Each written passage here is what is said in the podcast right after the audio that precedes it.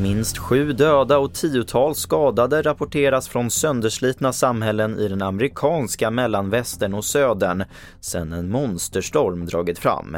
Hundratusentals hushåll saknar ström och dessutom varnar myndigheter i 4 delstater från Texas till New Mexico om stor brandfara med torka och varma temperaturer i kombination med kraftiga vindar. CSNs hemsida kraschade när ansökan om omställningsstudiestödet skulle öppna igen för en timme sedan. Det här enligt Aftonbladet. Det finns ingen prognos för när problemet ska vara löst och det här är andra gången som CSNs hemsida kraschar på mindre än ett dygn.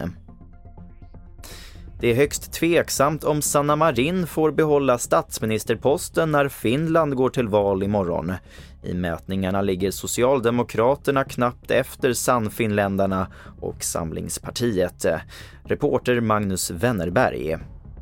Hon är ju som mest populär bland unga och kvinnliga väljare och ses som en modern röst för Finland.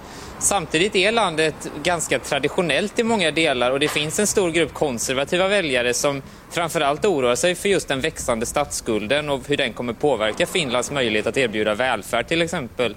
Och det får avsluta TV4-nyheterna. I studion Albert Hjalmers.